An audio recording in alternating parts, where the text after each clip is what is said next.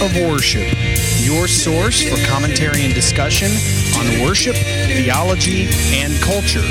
I'm your host, Dr. Jonathan Michael Jones.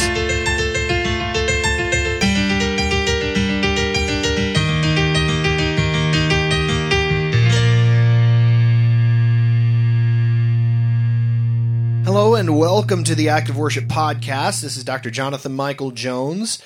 Uh, today in the Psalm Project, we are at Psalm 52, another Psalm of David. Uh, this psalm expresses confidence in the Lord like a psalm of trust would. It pronounces judgment on the wicked like a lament, and it also uses wisdom language. So we have a little bit of everything going on here. Um, the title, it is titled To the Choir Master, A Maskil of David when Doeg the Edomite came and told Saul, David has come to the house of Ahimelech. And so it is a short psalm. I will read it for you. There are several selahs in this uh, psalm. Um, so it's very short, and like I said, a lot here in these short nine verses. Let's go ahead and read this. Why do you boast of evil, O mighty man? The steadfast love of God endures all the day. Your tongue plots destruction like a sharp razor, you worker of deceit. You love evil more than good, and lying more than speaking what is right. You love all words that devour, O deceitful tongue. But God will break you down forever. He will snatch and tear you from your tent. He will uproot you from the land of the living. The righteous shall see and fear and shall laugh at him, saying, See the man who would not make God his refuge, but trusted in the abundance of his riches, and sought refuge in his own destruction. But I am like a green olive tree in the house of God.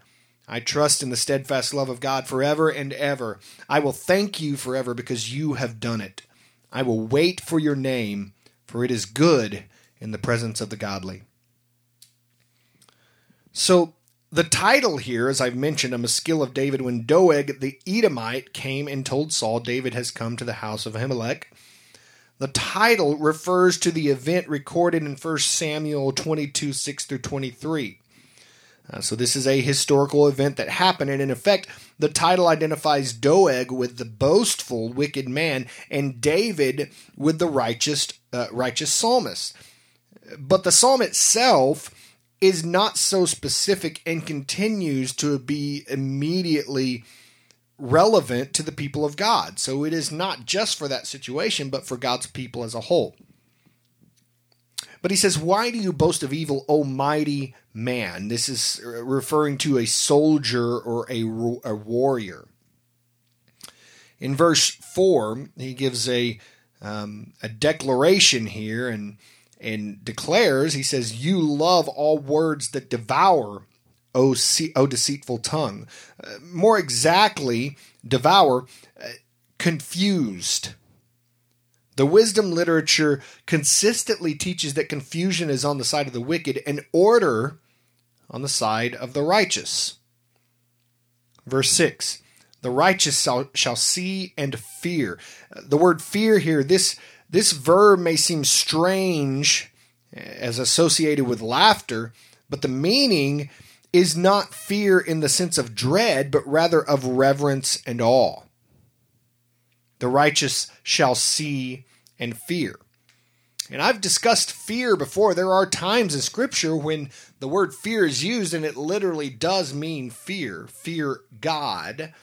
Um, but this is referring to a reverence and an awe. The righteous see God's see the justice of God's judgment against the wicked. And so the righteous are not afraid of God's judgment because they are protected, they are saved, they are loved, they are under his care and in his mercy because they honor him. But they are in awe of the justice God exudes upon others. Verse 7 See that this is what the righteous are saying see the man who would not make God his refuge, but trusted in the abundance of his riches and sought refuge in his own destruction. this man that it's speaking of is the opposite of everything the Psalms stand for. Throughout the Psalms, people are urged to make God their stronghold and to put no trust in themselves, and God is the power behind his people in all their victories. In verse 8, the righteous man says he is like an olive tree. This is reminiscent of Psalm 1, if you remember the first psalm we looked at. Olive trees can live for hundreds of years, they are sturdy. And then in verse 9, I will thank you forever because you have done it. I will wait for your name, for it is good in the presence of the godly. The assurance of the psalmist here leads to praise in public worship. You, see often in the Psalms where the psalmist says, I led the people, or I will lead the people.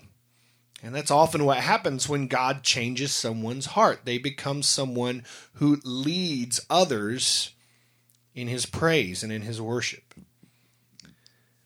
And so this is an interesting psalm that really combines three types that we see here. We see um,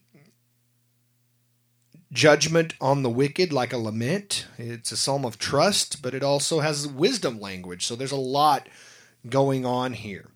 And uh, a psalm of David, uh, really, that pronounces judgment on the wicked, but it also praises God for his presence and his protection of his own people.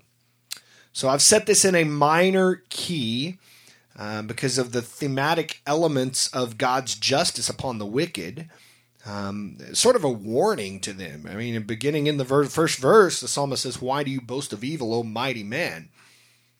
And uh, so it is set in a minor key as a warning against the wicked, uh, but really is a song of hope for God's people. So here is Psalm 52. Thank you for listening today to the Active Worship Podcast. This is Dr. Jonathan Michael Jones.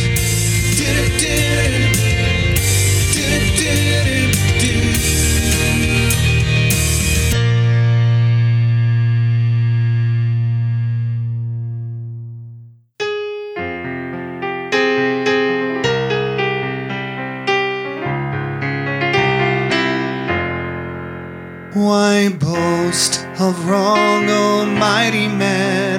God's love endures all day.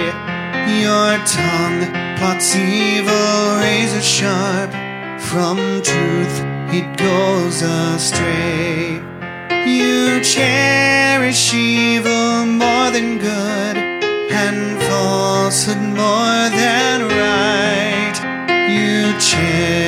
You all devouring words, your tongue in lies delights.